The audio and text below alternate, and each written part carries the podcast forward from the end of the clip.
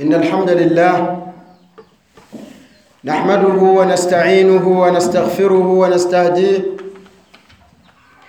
ونعوذ بالله من شرور أنفسنا ومن سيئات أعمالنا من يهده الله فلا مضل له ومن يضلل فلا هادي له وأشهد أن لا إله إلا الله وحده لا شريك له وأشهد أن محمدا عبده ورسوله. قال الله تعالى يا أيها الذين آمنوا اتقوا الله حق تقاته ولا تموتن إلا وأنتم مسلمون. وقال الله سبحانه وتعالى يا أيها الناس اتقوا ربكم الذي خلقكم من نفس واحدة وخلق منها زوجها وبث منهما رجالا كثيرا ونساء. واتقوا الله الذي تساءلون به والأرحام. إن الله كان عليكم رقيبا. وقال الله سبحانه وتعالى يا أيها الناس يا أيها الذين آمنوا اتقوا الله وقولوا قولا سديدا. يصلح لكم أعمالكم ويغفر لكم ذنوبكم. ومن يطع الله ورسوله فقد فاز فوزا عظيما. أما بعد فإن أصدق الحديث كتاب الله وخير الهدي هدي محمد صلى الله عليه وسلم وشر الأمور محدثاتها وكل محدثة بدعة وكل بدعة ضلالة وكل ضلالة في النار. اللهم إنا نعوذ بك من عذاب النار. بعدكم شكر الله سبحانه وتعالى. Na kumtakia rehma mtume wetu Muhammad sallallahu alayhi wasallam, na kuhusieni ndugu zangu, pamoja na kuihusia nafsi yangu kumcha Allah subhanahu wa ta'ala, kwani mwanadamu kumwogopa Mwenyezi Mungu akamcha Allah subhanahu wa ta'ala ndiyo mafanikio yake ya maisha yake ya hapa duniani na kesho akhera. Mtume sallallahu alayhi wasallam alikuwa kila anapozungumza na umma wa Kiislamu anawahusia watu wawe ni wacha Mungu, watu wamwogope Mwenyezi Mungu, watu wafanye ibada, kwani kufanya hivyo, ndugu zangu, ndio kufanikiwa katika maisha yetu haya ya duniani. Kisha Mtume sallallahu alaihi wasallam akawa anapotoa hutuba au muhadhara, anazungumza, anaanza kuizungumza khutbatul haja khutbatul haja ambayo ina maneno mazito, ina wasia ambao hakuna Muislamu yoyote katika zama zetu za sasa ambaye hauhitaji huu wasia ambao Mtume sallallahu alaihi wasallam alikuwa akiuzungumza kutoka katika maneno ya Mwenyezi Mungu Subhanahu wa Ta'ala. Mtume alikuwa akisema ya ayyuhalladhina amanu ittaqullaha haqqa tuqatih wala tamutunna illa wa antum muslimun Enyi watu mlioamini, mwogopeni Mwenyezi Mungu ukweli wa kumwogopa. Ittaqullaha haqqa tuqati, mwogopeni Mwenyezi Mungu ukweli wa kumwogopa. Wala tamutunna illa wa antum muslimuna, na msije mkafa illa ili illa hali ya kuwa mkiwa ni Waislamu. Yani bimaana anahusia Mwenyezi Mungu Subhanahu wa Ta'ala kutuhusia sisi kwamba Muislamu yoyote ajitahidi mpaka akifa awe ni Muislamu, awe ni mu'min, awe tayari kautengeneza Uislamu wake ili aweze kufanikiwa. Kisha katika aya nyingine Mwenyezi Mungu Subhanahu wa Ta'ala akawa anawahusia waja wake kwa kusema ya ayyuhalladhina amanu ittaqullaha wa qulu qawlan sadida, mwogopeni Mwenyezi Mungu Subhanahu wa Ta'ala na mseme maneno ya kweli. Waqulu qawlan sadida na mseme maneno ya kweli. Iwapo kama mtajaliwa na Mwenyezi Mungu mkasema maneno ya kweli, mkawa ni wa kweli katika maneno yenu, katika vitendo vyenu, Mwenyezi Mungu akatoa zawadi na manufaa ya mtu kumwogopa Mwenyezi Mungu na akasifika na sifa za kweli. Allah Subhanahu wa Ta'ala akasema yuslih lakum a'malakum. Kitu cha kwanza Mwenyezi Mungu atakutengenezeeni vizuri matendo yenu. Yuslih lakum a'malakum. Hii ni hadia, ni zawadi ya kwanza pindi Muislamu anapokuwa ni muumini wa kweli, akawa ni msema kweli, kisha baada ya hapo Mwenyezi Mungu Subhanahu wa Ta'ala atamtengenezea matendo yake ya hapa duniani. Kiukweli ndugu zangu, tunahitaji Mwenyezi Mungu atutengenezee matendo yetu, atutengenezee amali zetu ili tuweze kufanikiwa, kwani sisi wenyewe binafsi kwa juhudi zetu na nguvu zetu hatuwezi mpaka tuweze kupata taufiki ya Allah tabaraka wa taala. yuslih lakum a'malakum wa yaghfir lakum dhunubakum, na kisha Mwenyezi Mungu subhanahu wa taala atawapeni zawadi ya pili ya kukusameheni madhambi yenu. Na hili ndugu zangu, ndio Waislamu wanalilia, ndio binadamu analilia kila siku kwamba aweze kupata msamaha msamaha wa Allah tabaraka wa taala, kwani Muislamu mwanadamu anapopata msamaha Mwenyezi Mungu akamsamehe, basi yawa kwamba anapata taufiki ya kuweza kutekeleza matendo yaliyokuwa mema.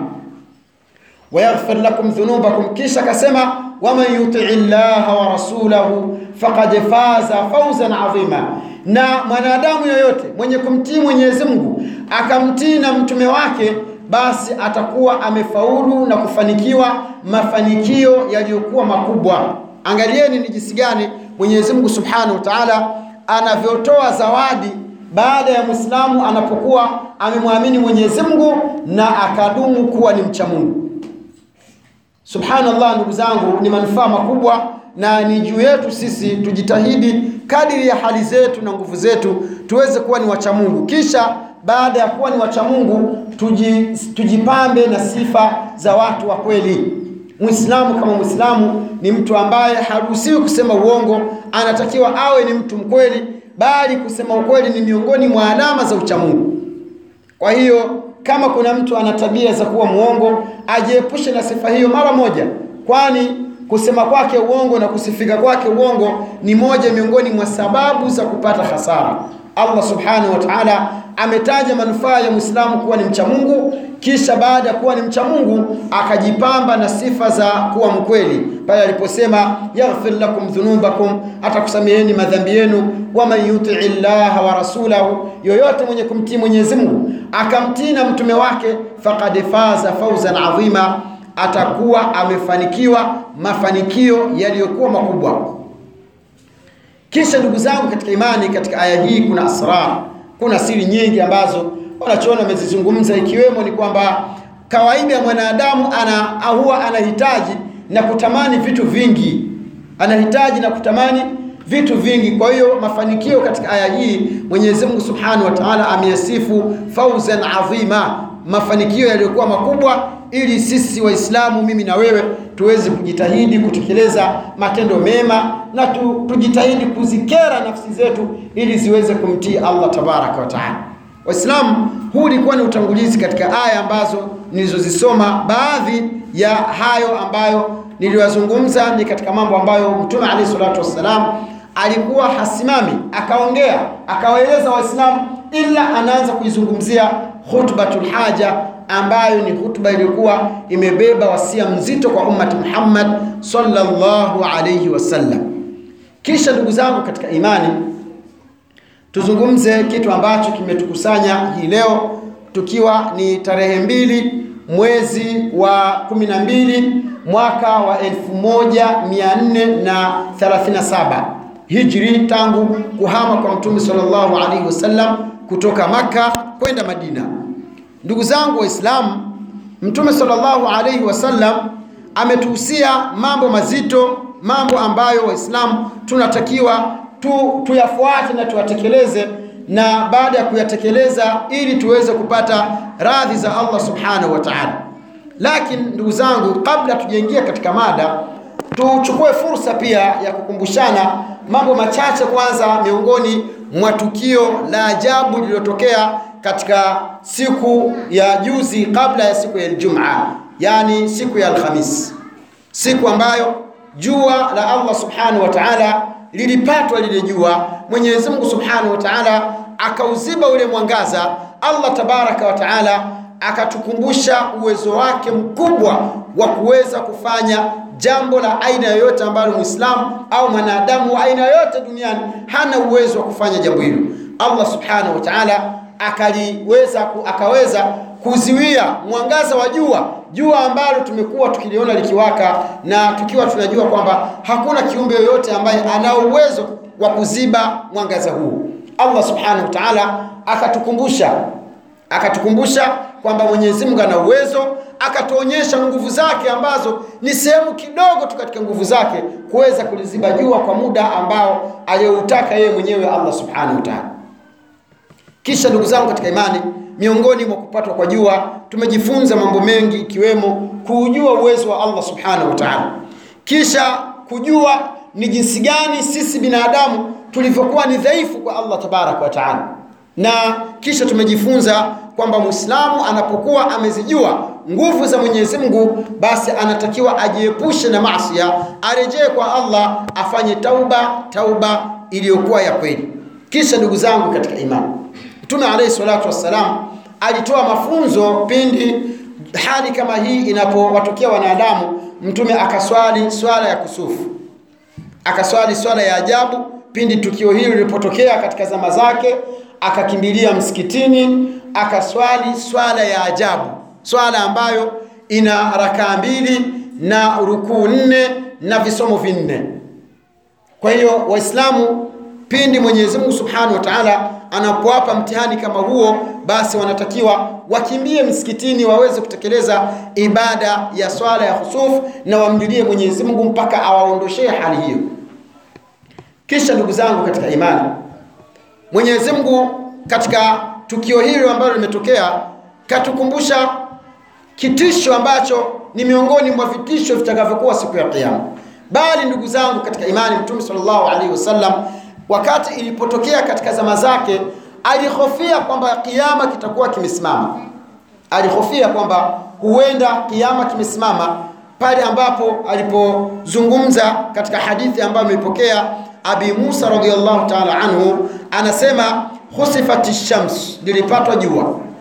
Khusifati shamsu, lilipatwa jua. Faqama an-nabiy alaihi wasalama fazaa faz'a, akasimama Mtume sallallahu alaihi wasallama halikuwa hali ya kuwa amefedhaika, yani amehofu, ni mwenye uoga na ni mwenye kuogopa hali ile pale, kwa sababu sio hali ambayo ni ya kawaida. Yakhsha an takuna saa, hali ya kuwa ni mwenye kuogopa kwamba huenda ndio kiama kimesimama. Mtume alayhi salatu wassalam alikuwa anaogopa na kuchelea kwamba kiama kitakuwa kimesimama bila shaka. Faata almasjida, Mtume sallallahu alaihi wasallam akakimbilia msikitini. Faata almasjida, Mtume alaihi salatu wassalam akakimbilia msikitini.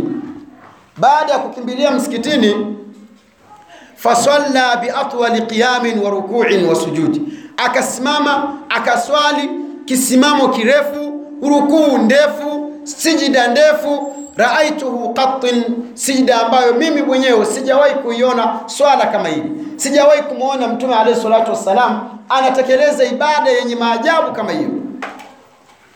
Abu Musa anasema radhiallahu ta'ala anhu, akasema yafaluhu, Mtume sallallahu alaihi wasallam ibada aliyoifanya haikuwa ni ya kawaida. Waqala, baada ya kumalizika kuswali swala ya kusufu ya kupatwa kwa jua, Mtume alayhi salatu wassalam akasimama na akasema, hadhihi ayatu, hizi ndugu zangu ni alama na ni aya zinazoonyesha ukubwa na utukufu wa Allah tabaraka wa taala.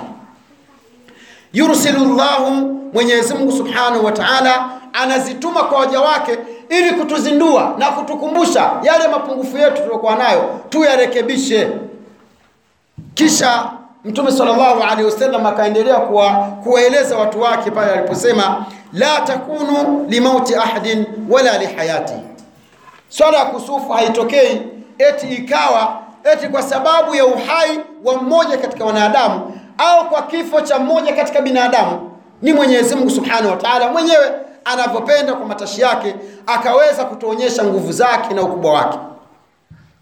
Walakin, kisha mtume akatoa wasia wa mwisho akasema, walakin yukhawifu llahu biha ibada, Mwenyezi Mungu anapoliweka hilo akalitoa hilo akawaonyesha wanadamu, huwa anataka kuwabainishia wanadamu ili waweze kuhofu na kumwogopa Mwenyezi Mungu jalla waala. kisha asema faidha raaitum shay'an, pindi mtakapoona hali kama hiyo imetokea, jua likapatwa au mwezi ukapatwa siku nyingine, kisha sema faidha raaitum shay'an min dhalika fafza'u ila dhikrihi wa du'aihi, kimbilieni kumtaja Mwenyezi Mungu na mkimbilie kumwomba Allah subhanahu wa ta'ala, na mkimbilie kwenda kumwomba msamaha Mwenyezi Mungu subhanahu wa ta'ala. Hii hadithi ameipokea Imamu Bukhari na Imamu Muslim. Kwa hiyo ndugu zangu katika imani, kabla tujazungumzia mada yetu ambayo imetukusanya hapa ili kuweza kuzungumza mawili matatu, nimependa nikumbushe swala hili kwa sababu ni tukio la ajabu lililotokea kabla kabla ya siku ya Ijumaa nao au kabla ya siku ya tarehe ya kwanza ya Dhulhijja.